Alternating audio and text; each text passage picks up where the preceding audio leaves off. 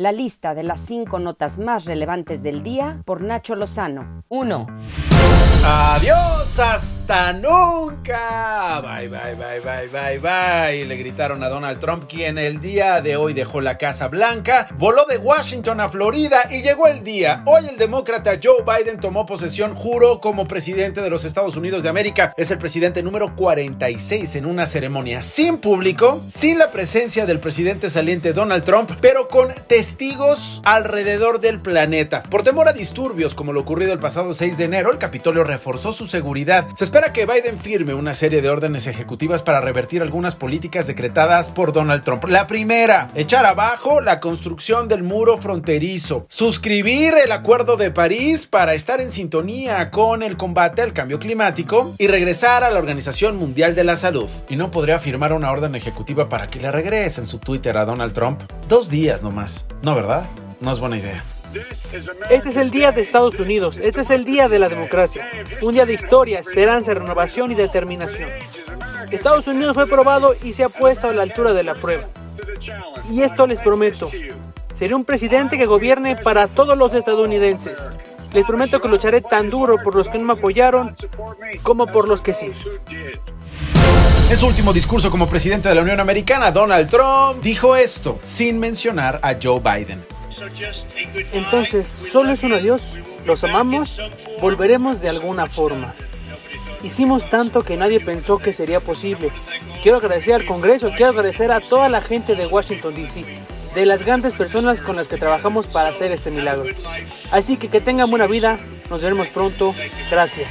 Sin Yolanda, Mari Carmen, como dicen en México. En la mañanera, el presidente Andrés Manuel López Obrador le mandó a decir a Joe Biden buena suerte. Aprovecho para desear que todo salga muy bien, que sea para bien del pueblo de Estados Unidos. Pero no dejó de despedirse de su amigo Trump. Aprovecho para expresar que fue buena la relación que tuvimos con el presidente Trump y creo que en beneficio de México. 2. México registró un nuevo máximo de muertes por la COVID-19. La Secretaría de Salud Federal confirmó 1.584 defunciones en 24 horas. Contagios, 18.897. En total, 142.832 muertes y 1.668.399 casos acumulados. Y no más para ver cómo pinta la cosa, vienen tres semanas sin que México reciba cargamentos de vacuna de Pfizer. La Ciudad de México y el Estado de México son las entidades con mayor número de hospitalizaciones y contagios activos. A México llegó ya la sustancia de la vacuna anticovid. Es la sustancia activa que produjo AstraZeneca procedente de Argentina para terminar su proceso de fabricación y envasado en nuestro país. A través de su cuenta de Twitter, Marcelo Ebrard, el secretario de Relaciones Exteriores, agradeció al presidente argentino Alberto Fernández y a los laboratorios involucrados en la producción. 3. Tatiana Cloutier, quien es la secretaria de Economía, presentó el plan de reactivación económica para enfrentar la pandemia. Incluye cuatro ejes estratégicos: mercado interno, empleo y empresa, fomento y facilitación de inversión, comercio internacional y regionalización de los sectores. Cloutier también anunció apoyos para 60 mil empresas. Y lo tenemos divididos en tres sectores: 20 mil que serían para mujeres o cabezas de eh, eh, negocios de mujeres, 20 mil para rezagos y 20 mil para instituciones o empleadores cumplidos. 4.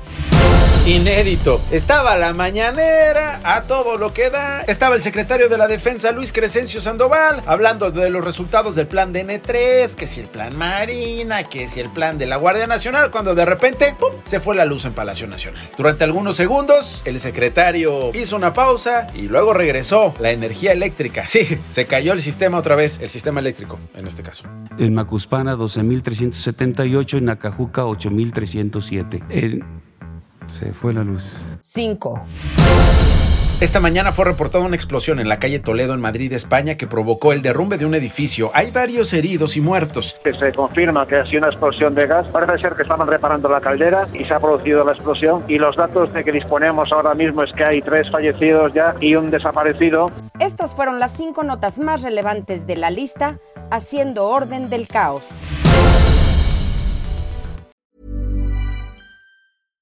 How would you like to look five years younger? In a clinical study, people that had volume added with Juvederm Voluma XC in the cheeks perceived themselves as looking five years younger at six months after treatment. Look younger, feel like you. Add volume for lift and contour in the cheeks with Juvederm Voluma XC. Reverse signs of aging by adding volume to smooth laugh lines with Juvederm Volure XC. For important safety information and to find a licensed specialist, visit juvederm.com. That's J U V E D E R M.com. Not for people with severe allergic reactions, allergies to lidocaine, or the proteins used in Juvederm. Common side effects include injection site redness, swelling, pain, tenderness, firmness, lumps, bumps, bruising, discoloration, or itching. There's a risk of unintentional injection into a blood vessel, which can cause vision abnormalities, blindness, stroke, temporary scabs, or scarring. Talk to a licensed specialist to find out if it's right for you.